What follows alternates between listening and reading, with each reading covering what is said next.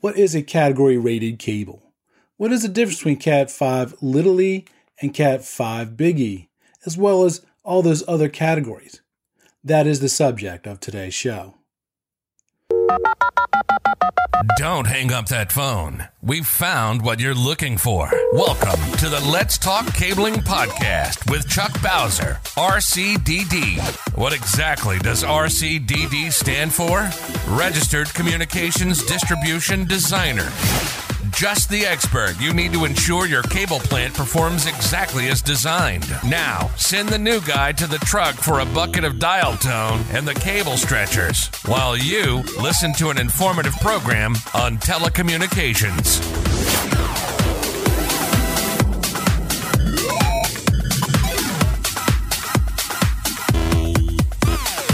Welcome to the show where we tackle a tough question submitted by IT personnel estimators, installers, and customers. On this show, we connect at the human level so that we can connect the world. If you are watching this podcast on YouTube, would you mind hitting the subscribe button and the bell button to be notified when new content is being created? If you're listening to this podcast on iTunes or one of the other podcast platforms, would you mind leaving us a five star rating?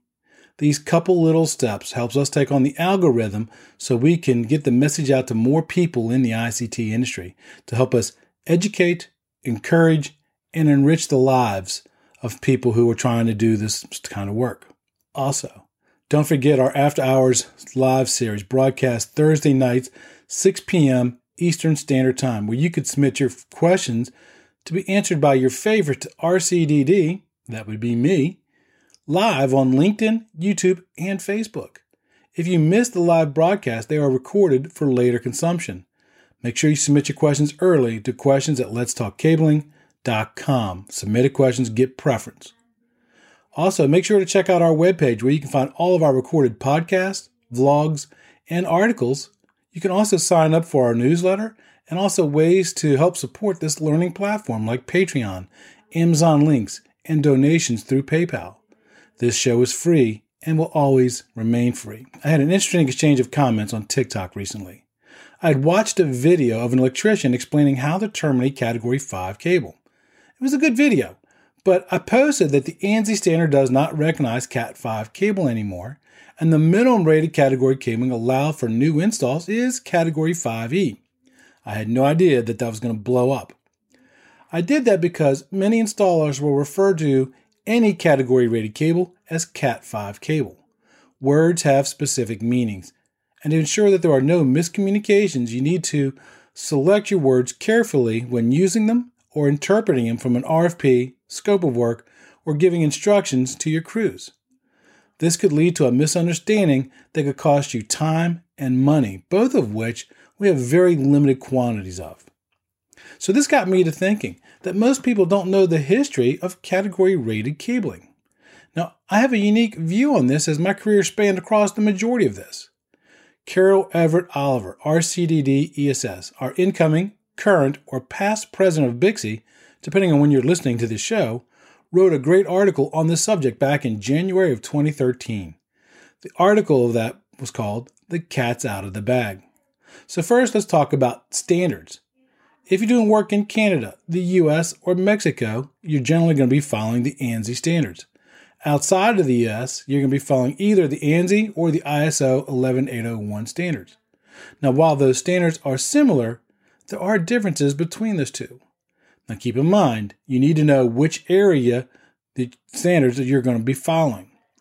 Following the standards will guarantee the customer's network will perform as designed, to be interoperable, to work with any type of networks, and to work consistently. This is the reason for the 90 meters or 295 foot length for permanent link cables. As long as we use a rated cable for the network we are installing and stay within that length, it will work consistently. Sometimes you will find certifications for partial lengths, and we'll talk more about that later. Standards are also voluntary, which causes much confusion in our industry. However, you should always follow the standards. And if the customer tries to go away from the standards, you need to talk to them into following the standards because it will guarantee that performance, interoperability, and consistency. When I first got in the ICT industry back in 1982, I worked for a small company in Northern Virginia called Custom Computer Cable. We specialized in data cabling like Twinax, coax, Type 1, just to name a few. Then the telephone company would come out and install the voice cabling and also the telephone switch. My father-in-law was an employee of AT&T and a premise technician. The primary cable that was installed was JK cabling or Jake cabling. They would also refer to this as station cable, inside wire, POTS cabling, which stood for plain old telephone service, or sometimes quad wire. I don't know the original designation of what JK actually meant. If you happen to know, put in the comments so we can educate people. So the quad cable that I worked with had four conductors inside of it. Those conductors were red, green, yellow, and black. If you look at some of the older style phone jacks, you'll see exactly those colors on the back. I just did a TikTok about one of those old ones. You would just basically strip the wire, strip the dielectric off the wire with a notch on your snips, wrap it around the screw terminal, tighten it down, and then snip off the excess conductor. That quad wire could support up to 64 kilobits per second with a rating of 64 kilohertz to support phone lines. It could also support some limited data applications, such as RS-232. Then two important things happened in our industry that changed everything. One was divestiture, the other was computer companies realized that their systems could operate over twisted pair cabling. Now, this change didn't happen overnight, but it did happen pretty quickly. And this would also bring efficiencies because the proprietary cable plant that they used to have to install just couldn't offer that kind of that kind of change. When the customer would purchase their computer or terminals, they generally had to also buy a specific proprietary type of cable to operate that network over. Now, we all know in the ICT industry that our industry changes at the speed of light, both literally and figuratively. There's always some new computer, some new operating system that would often require a customer to change out their computers or the terminals and go to maybe even a different manufacturer. So when they would upgrade to that different manufacturer, they would have to exchange the computers and the terminals and also have to change the cable type because of the proprietary type of cable plant. The old cable plant might have been type 1, but the new one might have been something else. By changing over to UTP or shielded twisted pair cabling, it standardized everything and made those transitions a lot simpler for the customer because now the cable plant worked with any manufacturer, any computer network, any mainframe, any terminal.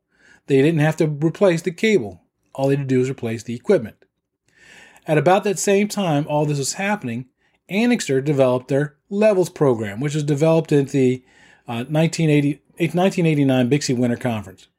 Now, level one was for analog phone lines. Level two was for IBM cabling and designated to support 1 to 2 megabit networks and level 3 was for 10 base T and token ring. This helped customers and their sales force to quickly and accurately determine the correct cable and connectivity products for the requirements of the network that they were trying to install. This system of identifying cables was later adopted by UL. It was a very confusing time to be an installer in the ICT industry. So the industry desires neutrality when it comes to placing the cable plant because it's harder to replace a new, the cable in an existing office space. When the customer is going to a new computer system in an existing office space, then you got to work over people, desks, and furniture. So when a customer upgrades that new network, it's always better if they only have to change just the equipment. This is where the ANSI standards are a little different as they didn't formally recognize uh, the number one and number two levels like the ISO did. ISO doesn't use categories, rather, they call theirs classifications. So, Class A was recognized for the 1 kilohertz using Category 1 cable and connectivity products. Class B would support 1 megahertz using Category 2 cable and connectivity. And that's the way the system works. The higher the number, the better performing the cable is each new level should be backwards compatible with the previous versions of the cable plant. So Cat 5e cable should be able to work with a category 3 cable. Cat 3 should be able to work for category 2 or category 1 or class 2 or class 1. The first category rated UTP cable to really take hold in ANSI was Category 3, ISO Class C. This cable can support up transmission speeds up to 10 megabits and has a performance of 16 megahertz. Now remember, this would cause a lot of confusion because most installers back then didn't know the difference between megabits and megahertz.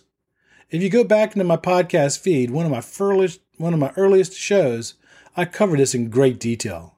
But to surmise, and using a parable, megahertz is like the highway. Think of it as having 10 lanes. The 10 megabit 10 megahertz has 10 lanes. Megabits is the traffic. It's the cars, the trucks, the buses that are going down that highway. The more lanes you have on the highway, the more traffic it can handle. There are other ways as well to increase how much data you can put down a cable using different encoding schemes, but that was covered in that previous show that I mentioned in great detail. So go back and listen to that show. Then came along Category 4 cable. Category 4 cable disappeared as fast as it came to the market. I only installed one Category 4 cable plant in my entire career. Category 4 cable was the UTP replacement for token ring networks and had a transmission speed up to 16 megabits. I could not find any direct crossover for Category 4 cable to the ISO 11801. So if you happen to know what it is, make sure you shoot me an email or post it in the comment of this video. Then came Cat 5 cable. It showed up in the ANSI standards in 1995.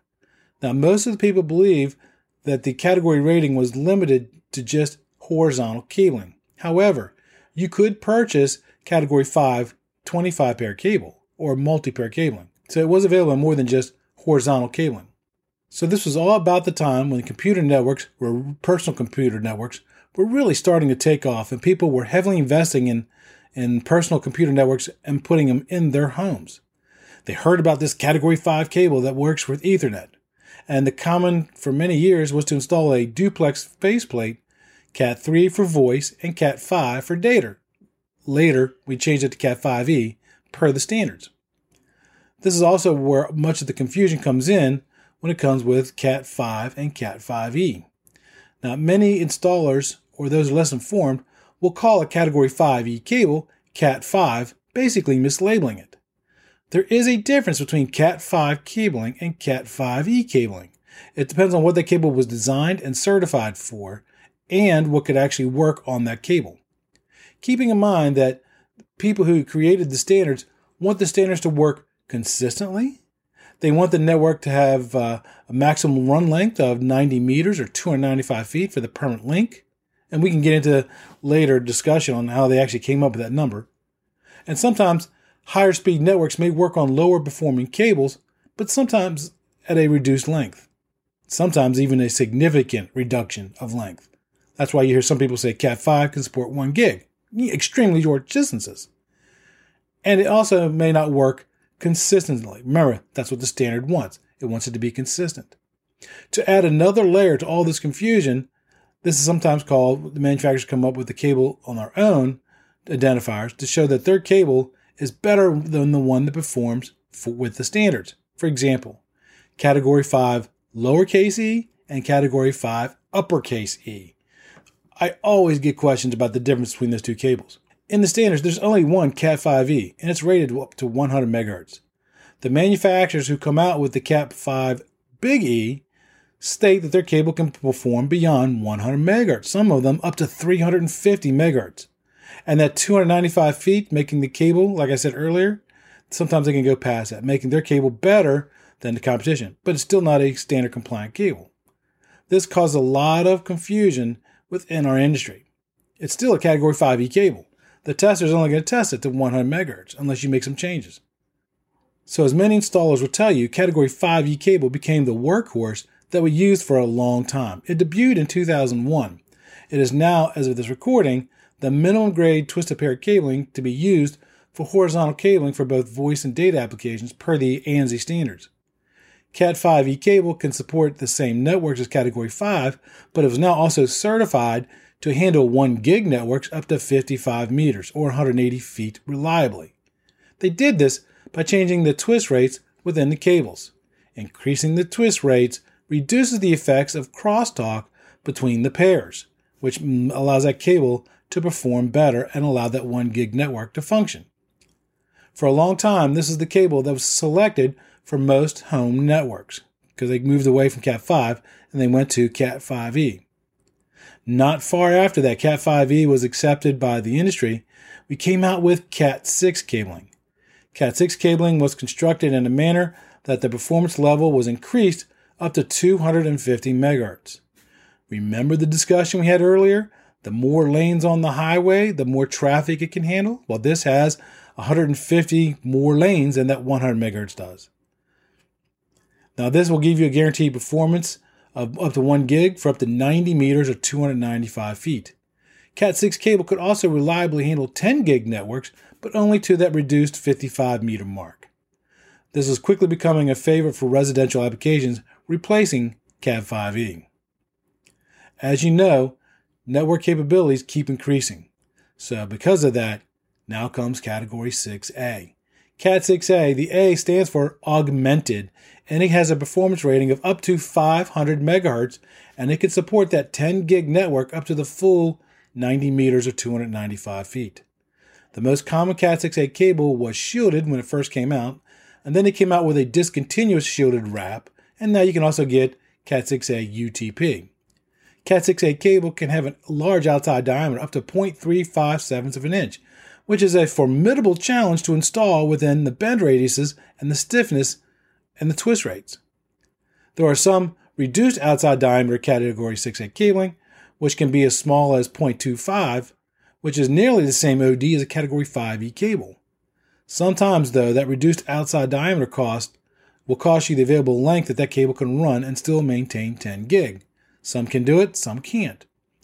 So, when choosing a reduced outside diameter Category 6A cable, pay really close attention to the manufacturer's specifications to make sure that you are giving the customer the performance that they want. Then things got interesting. Category 7 and Category 7A. Now, ANSI has not adopted either of these two categories of cables, and I'm not entirely sure why, as I don't serve on those committees. However, they were adopted by the ISO 11801 standard. Remember, I told you the standards were different? This is one of those areas. Category 7 cable can still handle 10 gig on the network, but they increased the bandwidth up to 600 megahertz. So you still get the same performance as the Cat 6A. They also did this by adding some additional shielding. So Cat 7 cable can be terminated on an 8P8C or Terra connector. Then came Cat 7A. Still capable of 10 gigabits, but has a bandwidth up to 1.2 gigahertz. As I mentioned in the US, we don't typically install Cat 7 or Cat 7A, but often it's used in areas outside of the US.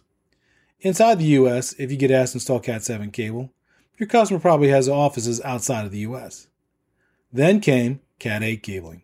Category 8 cabling was designed for the additional bandwidth required to be used in data centers. Cat 8 can handle up to 40 gig networks at a bandwidth of 2 gigahertz. This kind of performance comes at a cost, however. This is only rated to go a maximum of 30 meters or 98 feet. I recently saw some comments on TikTok, people talking about running cabling for their personal networks in their house, and several of them said that they were going to install Category 8 cable for their residential network. But very few people can afford the electronics required to achieve that level, so it was really kind of a waste. Stick with Cat 6 or Cat 6A.